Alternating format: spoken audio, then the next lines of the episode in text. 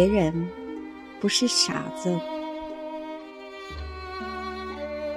西子谦。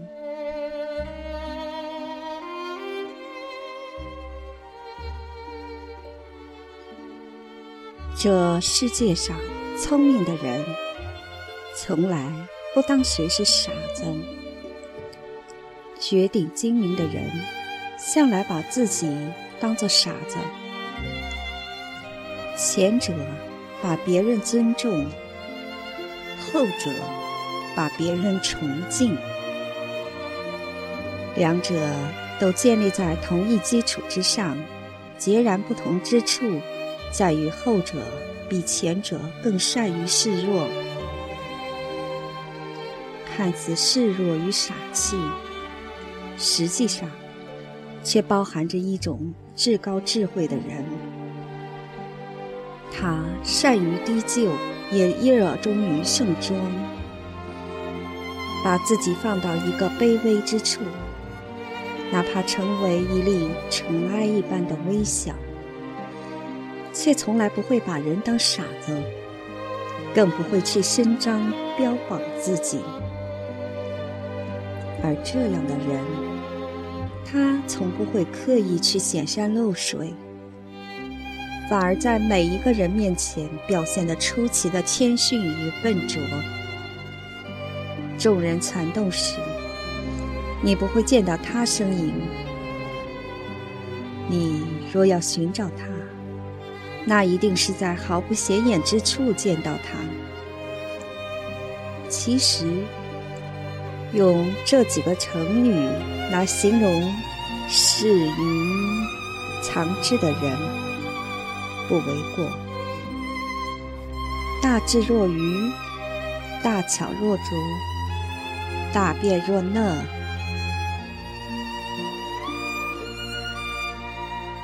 敏锐的察言观色，方才体察入微。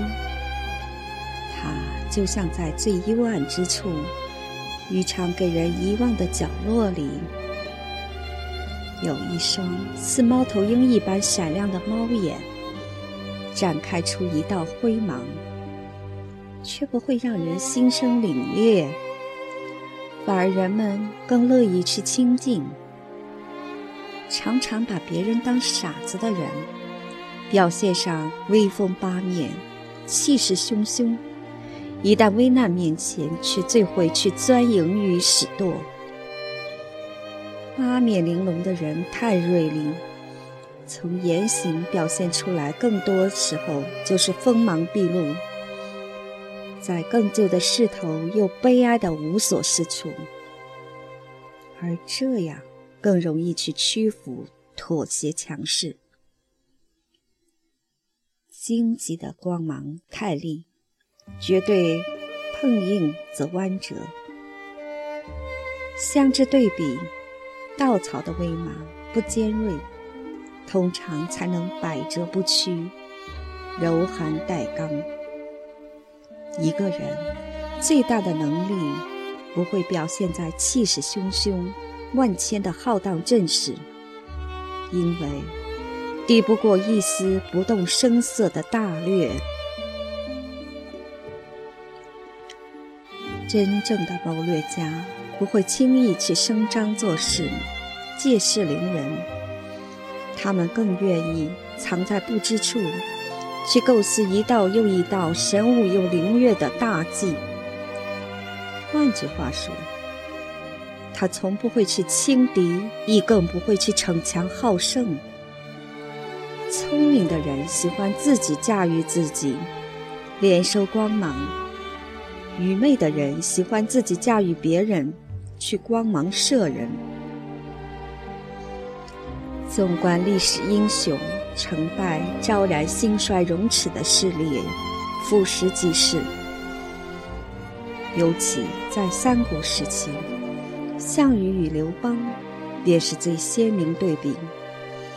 一个狂妄自大、刚愎自用的人，以致众叛亲离，最后江山不保，以无颜愧对江东父老而乌江自刎；一个处处示弱、表现得毫无缚鸡之力的人，却从不忘招贤纳士。听见竞技无限扩充力量兵马的人，开辟了盛世的汉室皇朝。汉高祖刘邦，他的最大智慧就是示弱，百般委屈也要求全，只为一鸣惊人。他的成功，一定是离不开智慧的需要，那便是隐能。也只因如此，三国时期的各方谋士、将帅都趋之若鹜，奔向而投在他麾下。原因很简单，汉高祖善纳人才，便是天下，所以他深谙这一点，因此胸怀若谷，足以胜取万物。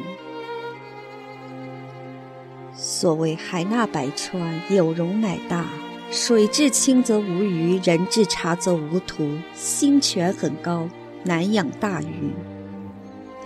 说到底，人与人就是智慧的博弈，不看过程和声势，所有的角逐就看结果。傻的明显也好，愚的无比也罢。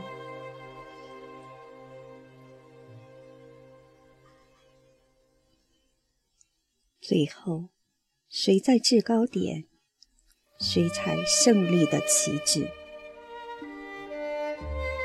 别人不是傻子，别一百步回笑五十步，不到终点不分胜负。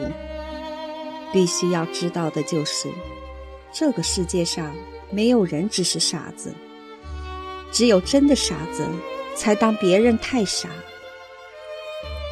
若以为别人是傻子，其实你并不精明，到最后也一定会超越你的聪明。越是深沉的人，胸怀愈发浑厚；越是看似傻乎的，平日里或许沉默寡言，心却如明镜一般明亮的很。每到一处。都觉察入戏，与人交往，一个不愿意为别人鼓掌喝彩的人，是痴呆的开始。因为看不到别人，容易把自己放到制高点，一不小心摔下来，粉身碎骨。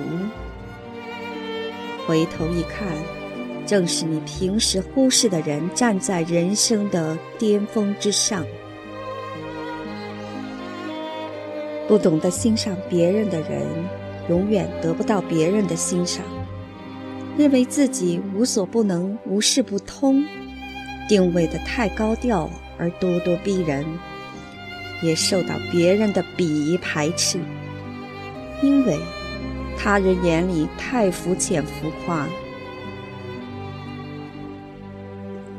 虎行似病，鹰立如睡。尽管。怀瑾卧玉，也要隐含蓄力，储满光华，不能太过于显露。有大本事的人，想来你是看不到，也听不到他的闪亮之光。他把自己用尘泥着装了精致，只为引来更多光影环绕。说到底，与人交往。最忌讳之处就是太过度抬高自己，而又贬低了别人，常常就一个结果：等待着就是满怀苍凄中，在一阵唏嘘、伴一番叹息后埋汰自己。别人不是傻子。你也不会是傻子，你的世界善于接受、发现别人的智慧，那么别人的智慧就会常在你的世界中翱翔。